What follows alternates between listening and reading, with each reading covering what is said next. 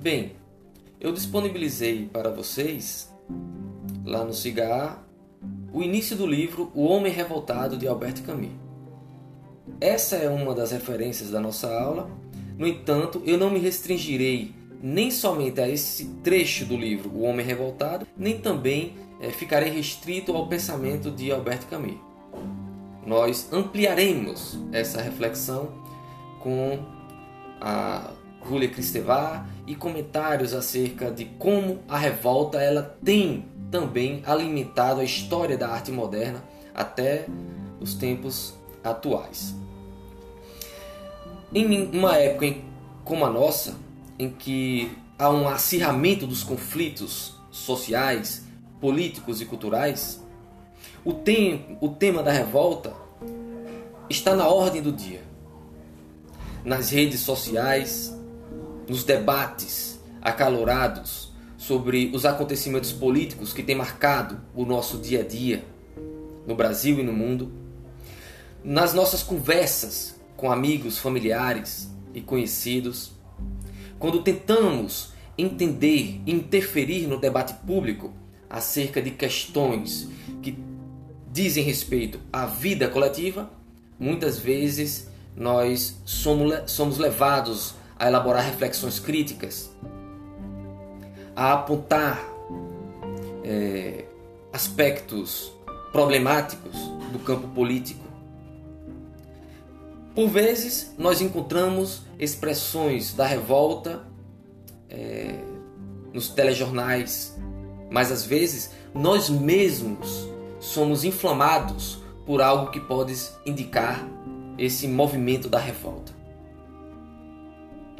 Só que isso que tem marcado o nosso tempo já tem uma longa história.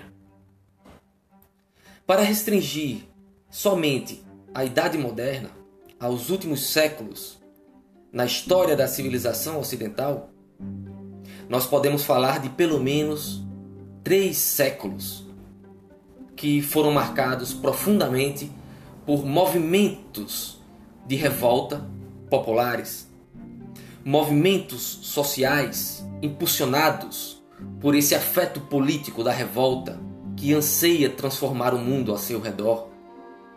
Nós encontramos também, além dos movimentos sociais, movimentos de vanguarda no campo da cultura, que, sobretudo, a partir do final do século dezenove até chegar ao nosso momento histórico presente, tem tentado organizar resistências no campo da cultura, resistências no campo das artes, que são nutridas e alimentadas por esse afeto social que nós chamamos de revolta.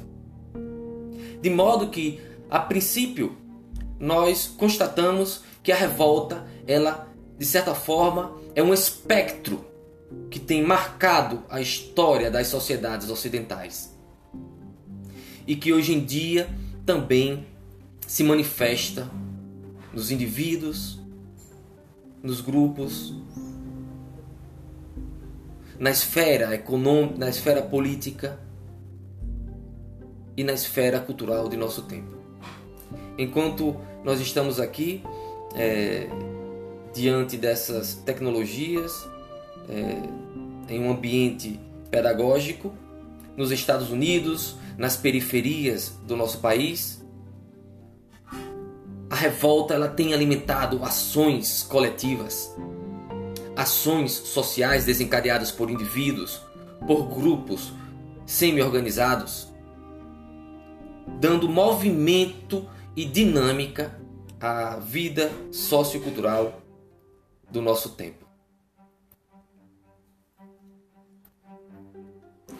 Por isso, nós podemos dizer que a modernidade, ela trouxe consigo esse espectro da revolta, que tem se alongado historicamente, tem se multiplicado no nosso ambiente social.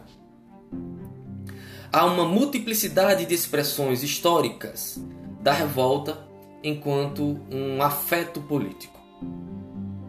Em síntese, nos movimentos sociais, nas lutas de classes, nas artes e na literatura, também, mais recentemente, nas últimas décadas, nos movimentos contraculturais e até mesmo, em nosso tempo, nas tribos urbanas, que muitas vezes é, agregam sujeitos e indivíduos que tentam experimentar e fazer valer estilos de vida é, minoritários, criativos e inovadores que até então não encontravam espaço no campo é, da sociedade dominante.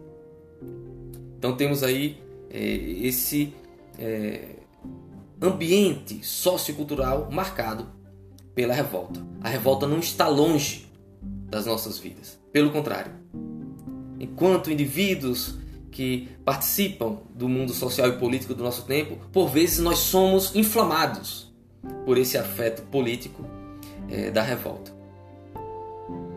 Eu estou chamando a revolta como um afeto político é, na tentativa de trazer a discussão para o campo das ciências sociais, para não ficar simplesmente é, refletindo sobre a revolta como um fenômeno meramente psíquico, um fenômeno simplesmente subjetivo. Agora, bem, em que sentido nós podemos entender a revolta é, como um afeto político? A revolta pode ser compreendida como um afeto político no sentido de que exprime uma vontade de transformar a realidade social. A revolta, enquanto um afeto político, exprime uma vontade de transformar a realidade social. Afeto, porque não se trata simplesmente de um produto da razão. Se bem a revolta, ela busca elaborar outros sentidos para o que se passa com aquele que se revolta, outros sentidos para com o que se passa no mundo em seu entorno, elaborando discursos, expressões as mais variadas, essa produção da revolta não é um mero efeito da razão ou do intelecto. Mesmo quando a revolta produz um discurso articulado, racional, lógico, encadeado, retoricamente, mesmo assim, no fundo e no âmago desse fenômeno, encontramos algo como um sentimento, algo como um afeto que concerne não somente ao intelecto, mas ao corpo. Então há uma dimensão corporal, há uma dimensão subjetiva, emocional, própria do indivíduo, mas que não se, é, que não está separada dos elementos mentais, psíquicos, sociais e políticos. Porque o indivíduo está inteiramente atravessado das tendências sociais, políticas e culturais é, da sociedade na qual ele vive. A palavra revolta, ela tem uma longa história. No francês é revolt, há em inglês revolt também. Só que essa palavra, na sua etimologia, ela remete a, pelo menos, o Renascimento, na aurora da Idade Moderna. Quem faz esse resgate etimológico da palavra revolta é Julia Kristeva, em seu livro intitulado Sentido e Contrassenso da Revolta, Poderes e Limites da Psicanálise. É esse livro aqui, ó. Logo na capa aparece aí é, Freud, figuras conhecidas como Sartre, porque nessa obra ela vai abordar a revolta de uma perspectiva psicanalítica e vai estudar mais especificamente a produção discursiva, vai, vai estudar a linguagem produto de uma revolta íntima. Nesses autores aqui, como Sartre e Bachelard, e um terceiro aqui que eu não estou lembrado. Pois bem, nesse livro, Julia Kristeva, ela resgata a etimologia da palavra, né? Basicamente, o que nós podemos afirmar é que há uma certa plasticidade do termo, visto ao longo da história. E a maneira como a palavra revolta surgiu e foi empregada eh, de formas diferentes ao longo do tempo depende, logicamente, do contexto histórico e social no qual essa palavra foi empregada. Na acepção moderna, que se consolidou em nosso tempo, a palavra revolta adquiriu o sentido de rejeição de autoridade. Então a revolta seria esse afeto político, ao mesmo tempo individual e social, que rejeita a autoridade. O sentido histórico e político da palavra vem a se fixar somente no século dezoito. Na verdade, na passagem do século dezessete para o século dezoito, essa palavra revolte, ela começa a ser cada vez mais empregada na França e em países adjacentes para indicar aqueles levantes populares, aqueles acontecimentos políticos que expressavam um clamor social que contestava as autoridades instituídas naquele período. Quem primeiro emprega a palavra revolte como guerra civil, perturbações, guerra e, finalmente, revolução, foi o famoso iluminista francês Voltaire, já no início do século dezoito. E, ao fazer essa retomada etimológica da palavra, Julia Kristeva, ela se propõe a analisar a revolta como uma experiência, mais do que simplesmente um ato específico, mais do que restringir é, a abordagem da revolta como um acontecimento político situado em um espaço e um tempo específico. Julia Kristeva, ela se propõe a analisar a revolta como uma experiência que pode se prolongar no tempo, que marca a vida psíquica de determinados indivíduos, e também uma experiência que marca a coletividade, que marca a experiência social. Ela vai mais além. Na sua abordagem da revolta, numa perspectiva psicanalítica, ela vincula a análise da revolta à teoria inaugurada por Freud, de modo que ela vai definir a revolta em termos psicanalíticos como essa experiência psíquica marcada pelo princípio do prazer. Olha que curioso. Normalmente nós associamos a experiência da revolta como é, algo da ordem da fúria, da ira, um sentimento é, recalcitrante. Mas, curiosamente, Julia Kristeva, ao analisar o fenômeno ou a experiência da revolta, uma perspectiva psicanalítica, ela vincula a experiência da revolta ao princípio de prazer. Por que será? Bem, basicamente, é, na teoria psicanalítica apresentada por Freud, é, o, o psiquismo humano ele seria é, estruturado a partir de dois grandes É, impulsos inconscientes. O, o impulso erótico, de um lado, e o impulso destrutivo, por vezes denominado de instinto de morte.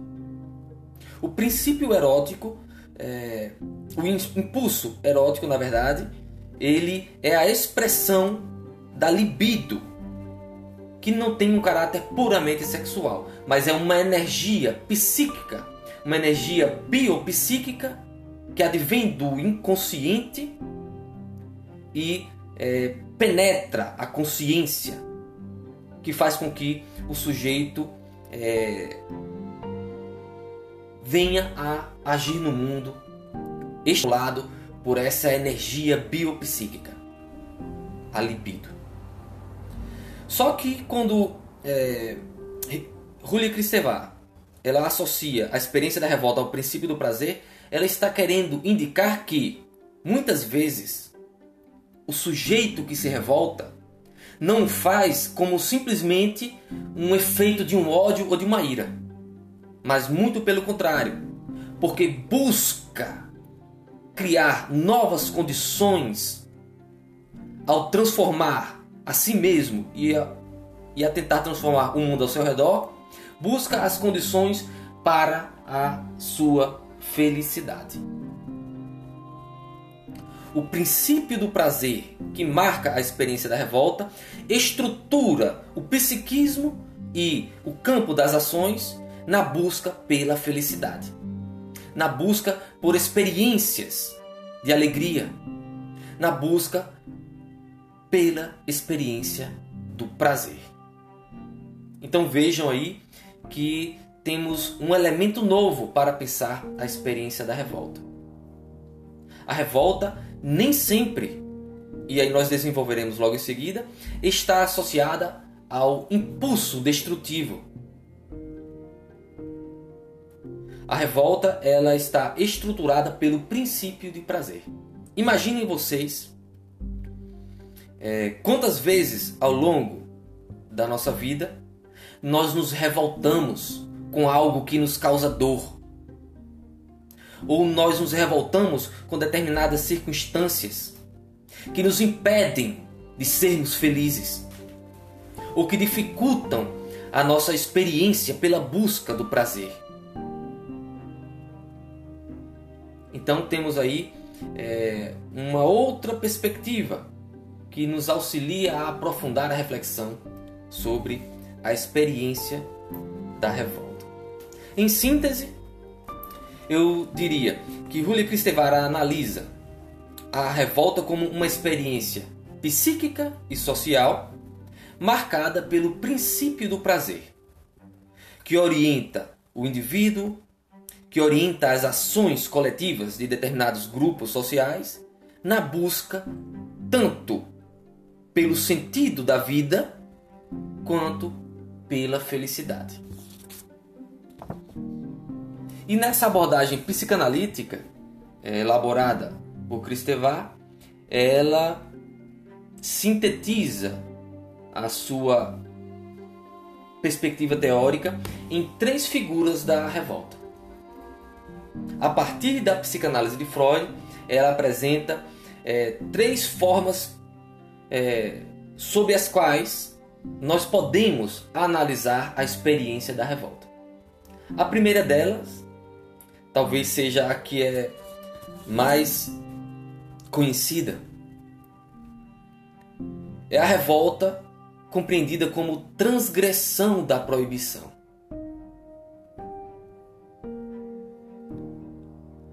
A segunda figura da experiência da revolta seria É, a revolta como repetição, perlaboração, elaboração de sentidos. E a terceira forma de se analisar a revolta da perspectiva da psicanálise seria a revolta como deslocamento, combinatória e jogo. Temos, portanto, aí três figuras da revolta. Revolta como transgressão, como perlaboração, elaboração de novos sentidos. E a terceira, a revolta como deslocamento do sentido, deslocamento dos ânimos, combinações e jogos dos sentidos internos em relação com os elementos externos. Dessas três, como eu disse, normalmente, o senso comum associa a revolta à transgressão, à ultrapassagem de determinados limites impostos por códigos culturais, por leis estruturadas, por convenções sociais. Imaginem vocês, com o conhecimento que vocês têm, quantos movimentos culturais que marcaram o século vinte expressaram essa revolta de transgredir os limites. A contracultura, é, de um modo geral, expressa bem essa figura da revolta como transgressão. Além disso, temos um elemento interessante que Julia Kristeva nos traz, que é a revolta como perlaboração, que é um conceito caro à psicanálise e que significa simplesmente a retomada de um determinado sujeito dos significados que marcaram a sua existência até aquele momento. Dada uma determinada experiência marcada pela revolta, frequentemente o sujeito, o indivíduo, busca atribuir novos significados à sua vida, àquilo que marcou a sua história, a sua existência, a uma forma de é, voltar aos princípios norteadores do seu psiquismo. A revolta subjetiva, enquanto perlaboração, busca elaborar novos sentidos ao que lhe aconteceu. Dada uma circunstância, se busca atribuir novos sentidos ao acontecido que marcou a existência do sujeito. Só que eu vou além. Essa perlaboração, ela também é uma elaboração nova, não somente em relação ao passado e ao acontecido, mas também ao que acontece no presente e ao que pode acontecer ou que virá a acontecer como resultado dessa experiência da revolta sentida pelo sujeito no seu íntimo, que é instado a agir exteriormente em relações com seus pares, nas ações políticas, mas também que é instado a agir na sua interioridade, no âmbito mesmo da sua subjetividade, elaborando novos sentidos, deslocando sua perspectiva valorativa, criando até mesmo novos valores aos quais aderir.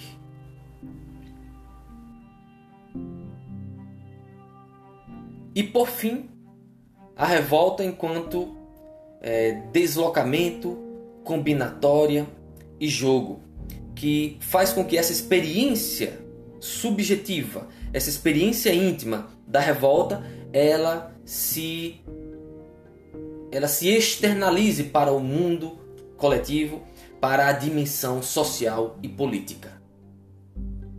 Nas relações intersubjetivas, nas relações pessoais, nas relações, em última instância, políticas, a experiência subjetiva da revolta, ela reverbera.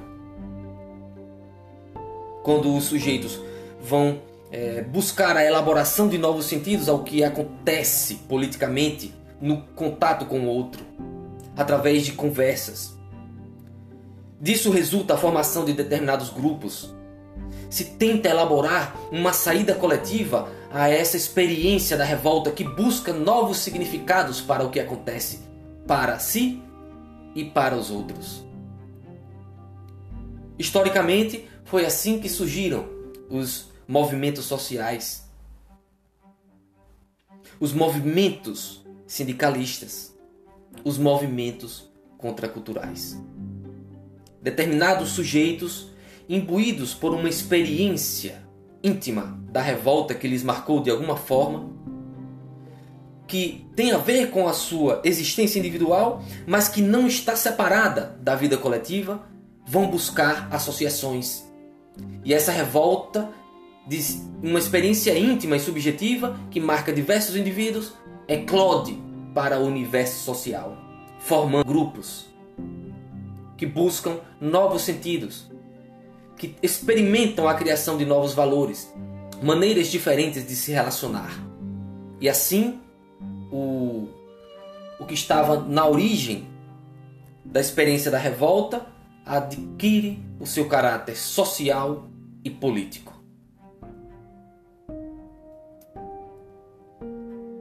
De modo que a revolta ela se faz perceber por atos, mas também por linguagens as mais variadas.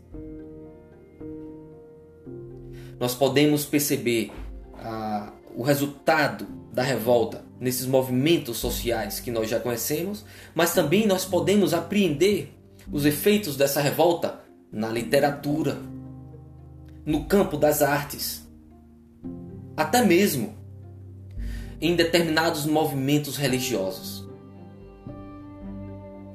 Os potenciais que a revolta carrega consigo, interiormente e com relação ao exterior, são constitutivos de um afeto complexo, como nós vimos, no qual estão implicados condicionantes individuais, sociais, políticos, mas também condicionantes culturais e históricos muito variados, ainda mais nas atuais sociedades hipercomplexas. Temos aqui, portanto, uma é, abordagem é, da revolta de uma perspectiva psicanalítica, que, é, de acordo com Julia Kristeva, é, tem o propósito de compreender a revolta como uma experiência íntima que se expressará das mais variadas formas, inclusive por meio das produções de linguagens, na literatura, na poesia, nas artes e no campo da cultura. Julia Kristeva, na sua obra, é, que é a base dessa minha fala, ela estuda especificamente autores que elaboraram obras escritas. Só que nós podemos, ao analisar a história da arte moderna e contemporânea, ampliar essa abordagem da experiência da revolta para o seu aspecto também expressivo no campo corporal. Nós podemos é, estudar as, a expressão da revolta no campo do teatro, nas experiências das performances, até mesmo é, nessas novas maneiras de se é, praticar a política nos tempos atuais por meio de é, atos performáticos. Não é? Agora bem, é, essa revolta íntima, ela marcou profundamente a história é, das artes modernas. Um crítico de arte contemporâneo chamado Nicolas Bourriaud, ele, ele estudou a arte moderna também como uma forma dos artistas, dos escritores, inventarem a si mesmos. Além de produzirem suas obras escritas, suas pinturas, eh, suas eh, diversas formas de expressão artísticas, o artista moderno também buscou, por meio dessa experimentação de linguagens, formar a si mesmo. De modo que o artista moderno, ele, de certa forma, na perspectiva de Bourriaud, ele seria o resultado de pelo menos duas figuras arquetípicas, que seria o alquimista e o dandy. O personagem conceitual alquimista remete à história milenar é, do misticismo é, ocidental. Nós conhecemos a figura do alquimista como aquele que se dedicava ao estudo dos elementos químicos, inspirado por uma busca que visava transformar metais prezados e pouco valiosos em um material nobre, em um metal nobre como o ouro. Só que essa visão comum do alquimista, ela é apenas uma das duas desse personagem. Porque, se bem os alquimistas realmente, ao longo da história, é, estudavam a química, a biologia, estudavam as ervas, a fundição dos metais, toda essa tecnologia que na modernidade veio a se tornar as ciências química, botânica, entre outras, o alquimista também ele buscava elaborar esses processos de metamorfose também no seu interior. Os alquimistas, na sua dimensão mística, visavam a uma transformação do seu universo interior. As metáforas é, químicas, elas também se aplicavam a experiências íntimas, psíquicas e subjetivas.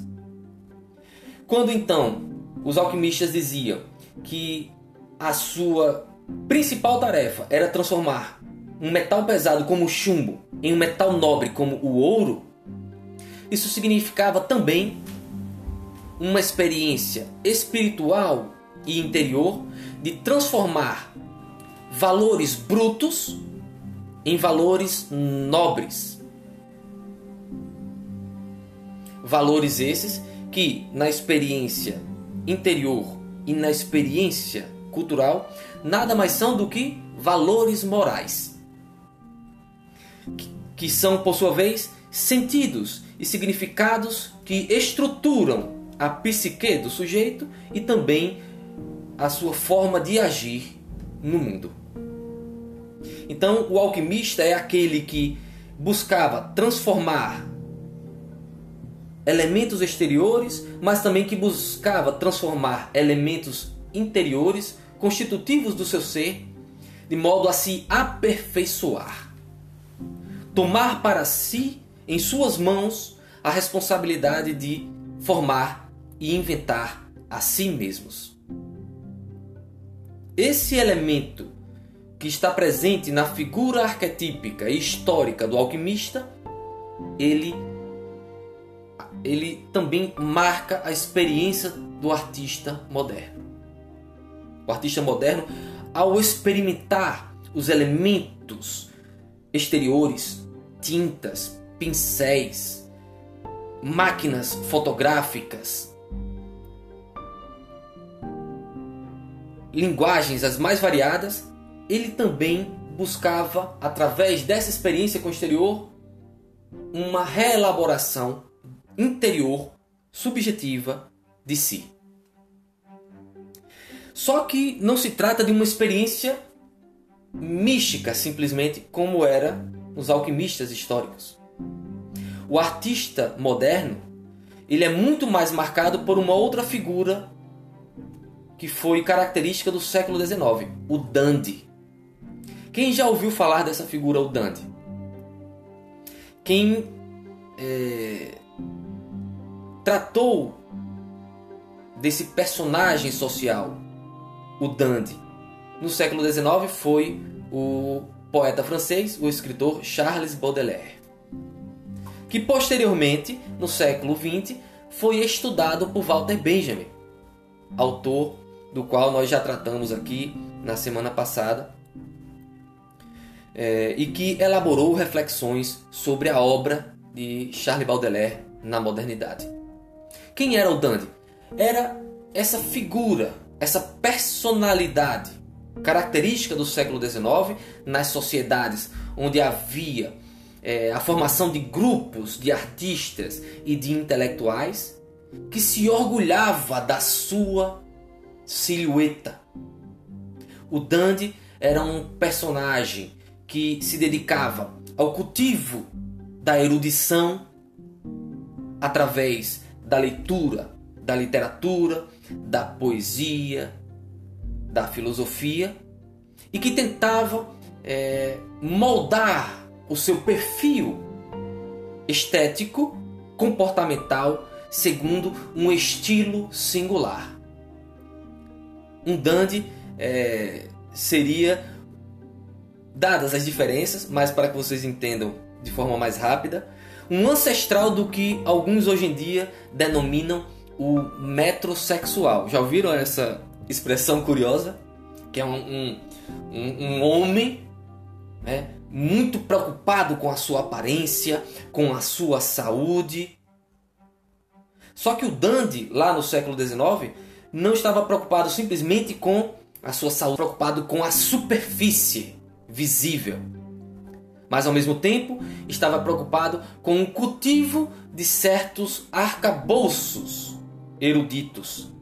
Ele queria cultivar a estética superficial da sua aparência, com um estilo próprio para se destacar perante os demais, mas também buscava cultivar o seu espírito com leitura, com uma certa erudição que igualmente iria lhe destacar perante os demais. Esse era o dandy, que tentava se inventar por fora e por dentro, no contato com as artes, no contato com as obras escritas. Essa figura do dandy também vai reaparecer, ela vai reverberar nos artistas modernos, na, na, na sua tentativa de se moldar como a própria matéria artística a ser trabalhada.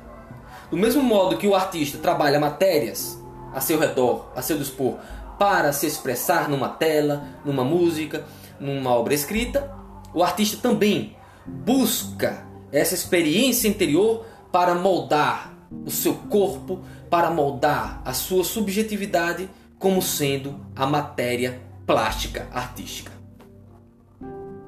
O que o artista moderno, portanto, é, pretende é, realizar é a sua escultura viva. O artista moderno, ele anseia esculpir o seu ser inteiro. Que personalidade do campo artístico nós podemos evocar para ilustrar é, esse dandy, esse alquimista que é o artista da modernidade? Um muito conhecido é Salvador Dali. Salvador Dali, aquele exímio pintor, o mestre dos pincéis de origem espanhola, que ganhou o mundo a partir das suas pinturas e das suas performances cotidianas denominadas surrealistas. É aquele pintor que tem o bigode assim, né? É, e que tinha uma presença muito impactante. Onde Salvador Dali chegava, com suas vestimentas é, que chamavam a atenção, com seu comportamento provocador, com aquele seu bigode imponente, né, que tra- é, figura essa que trazia em punho uma, um cajado, uma bengala. Onde quer que Salvador Dali chegasse, ele provocava uma experiência diferenciada. Ele é um típico artista moderno que não somente trabalhou materiais externos, como tra- também se voltou para si através dessa experiência íntima da revolta para elaborar novos valores, para elaborar novos sentidos que ele atribuía à sua experiência, à sua existência e que, por sua vez, reverberava nas suas relações intersubjetivas e relações pessoais.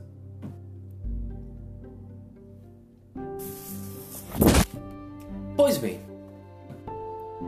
só que a revolta não é simplesmente uma experiência íntima. Como nós dissemos, a revolta ela marca a história dos movimentos sociais. E a política tem sido dinamizada há séculos, sobretudo na modernidade, animada por esse afeto político, que, como nós definimos, nada mais é do que uma vontade de transformar a realidade social. quem se debruçou sobre esse tema de forma detida foi Albert Camus.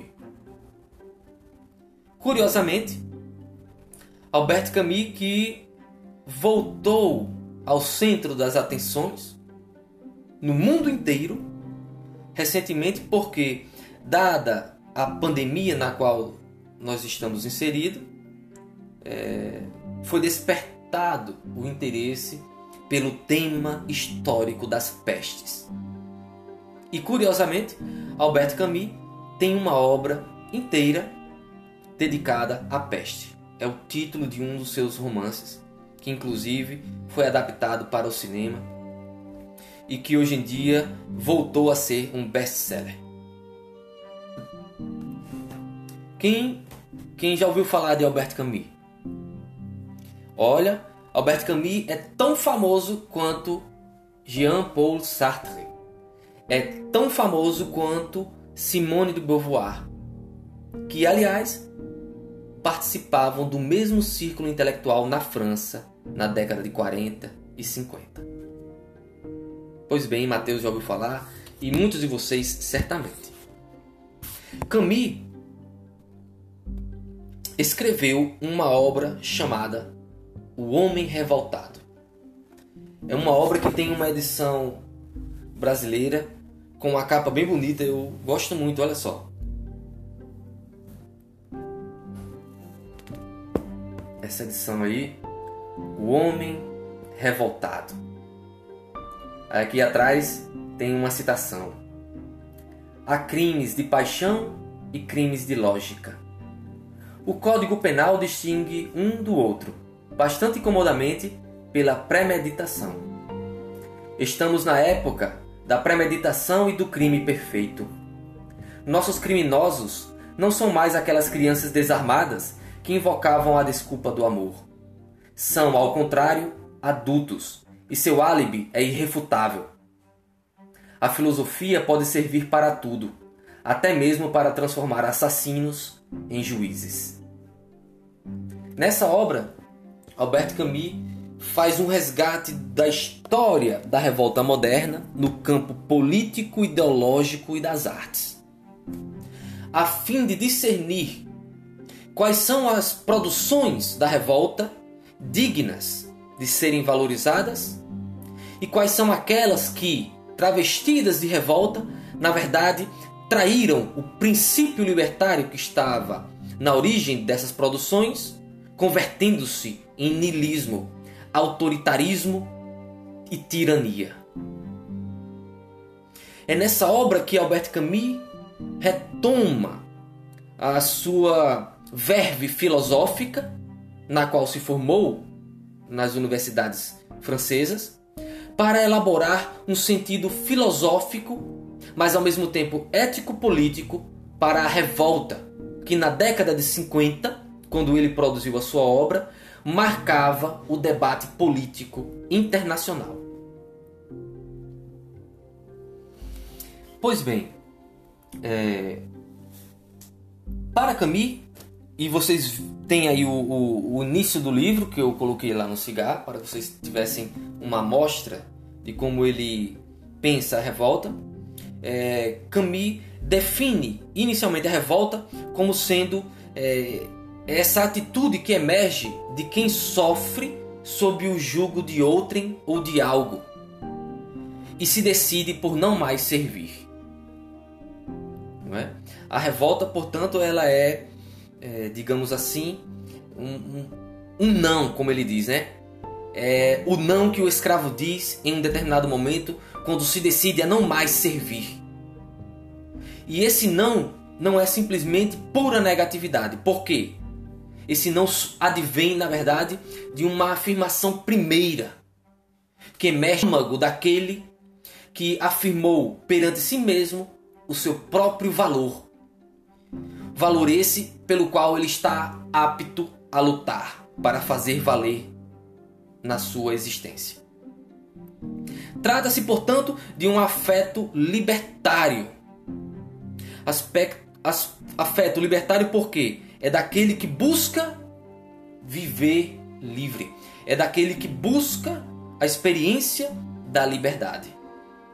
Esse afeto libertário, na leitura de Albert Camus, possui o que eu estou chamando de duas valências sociológicas. Duas valências sociológicas, uma negativa e outra positiva. Nas aulas anteriores, uma ou duas vezes eu já indiquei que a revolta ela não é simplesmente algo negativo. Ela também tem aspectos positivos e afirmativos. Em contato direto com a realidade, a revolta consiste em um afeto político que contém elementos afirmativos e negativos. Para Camus, a revolta não se confunde nem com negação total, nem com afirmação absoluta. O que seria uma negação total? Seria simplesmente um pessimismo absoluto, que não reconhece valor positivo em nada. Na perspectiva de Camus, essa postura não é uma postura É, que possamos designar de revolta. Porque a negação absoluta, ela nega inclusive elementos da realidade que são dignos de valor, de valor. Mas ao mesmo tempo, a revolta não é o exato oposto da negação total, ou seja, não é simplesmente uma afirmação absoluta. Porque afirmar absolutamente tudo o que existe é tacitamente reconhecer o valor, inclusive da tirania. É reconhecer também é, a validade do autoritarismo e do totalitarismo, o que entra em contradição com aquilo mesmo que constitui historicamente o significado da revolta, que é a luta contra o totalitarismo. Então Camus, ele busca filosoficamente, eticamente e politicamente encontrar um termo ou um significado ou ainda um sentido que defina muito precisamente a experiência da revolta, que traz consigo elementos positivos, afirmativos e elementos negativos, o que vai variar em cada caso concreto considerado é a composição dessas valências afirmativas e negativas. Mas, conceitualmente falando, a revolta ela carrega consigo isso que eu estou denominando essas duas valências sociológicas. Isso porque ao homem revoltado, a realidade é tão somente uma figuração provisória do real. Subjaz ao homem revoltado, aquele que se revolta, a concepção segundo a qual o real é infinitamente plástico e passível de ser moldado e transformado, individualmente e coletivamente. Ao homem que se revolta contra as injustiças do mundo, aquela jovem que se insurge contra determinadas circunstâncias consideradas inaceitáveis, a realidade não é imutável. Há algo na realidade que, na verdade, profundamente precisa, do ponto de vista daquele que se revolta, ser transformado. Mas isso não implica necessariamente que a realidade inteira deva ser anulada. Porque a própria realidade supõe a possibilidade de transformação que o revoltado reconhece nela.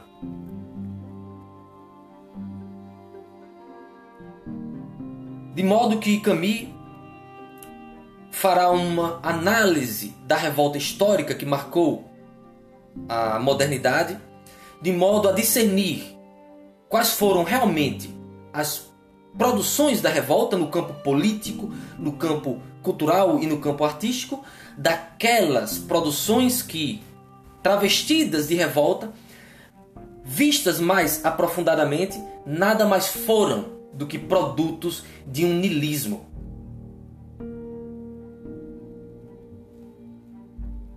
E é nesse sentido que Camus é, tenta rastrear a revolta moderna, sempre relacionando ela com o fenômeno do niilismo que marcou esse período histórico.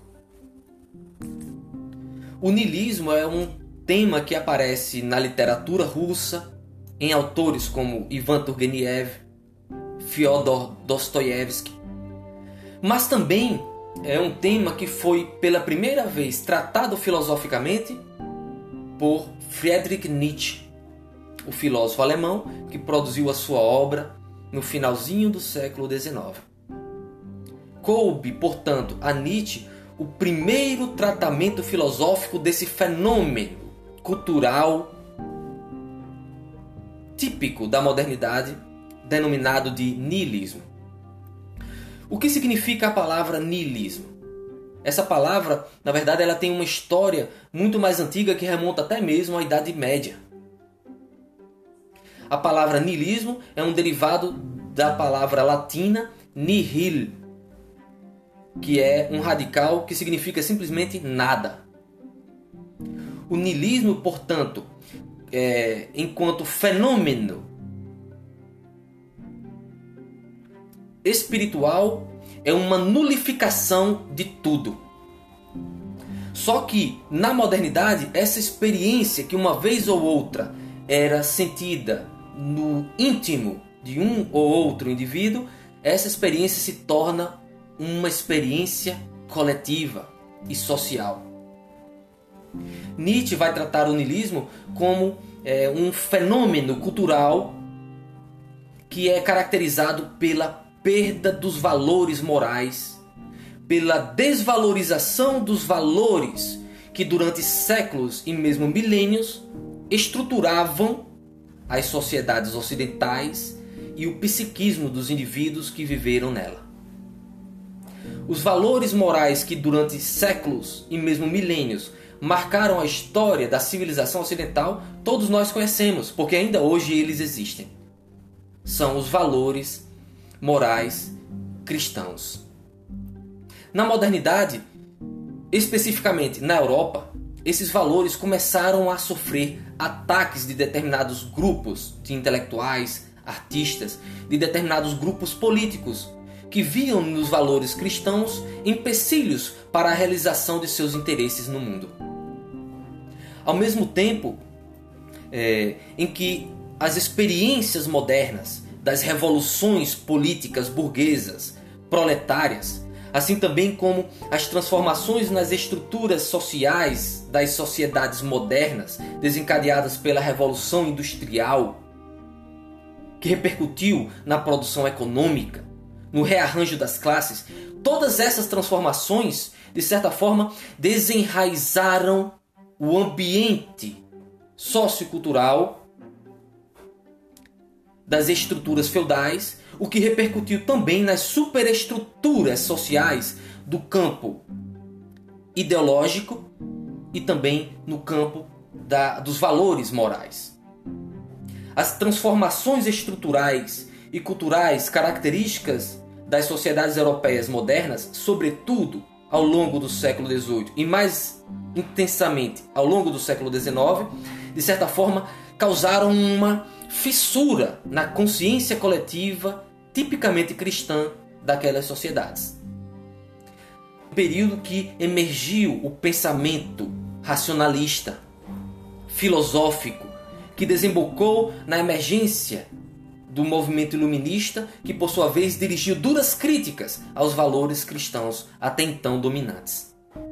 Tudo isso, de certa forma, causou um profundo impacto na cultura daquele tempo e ocasionou o fenômeno da desvalorização dos valores outrora considerados absolutos.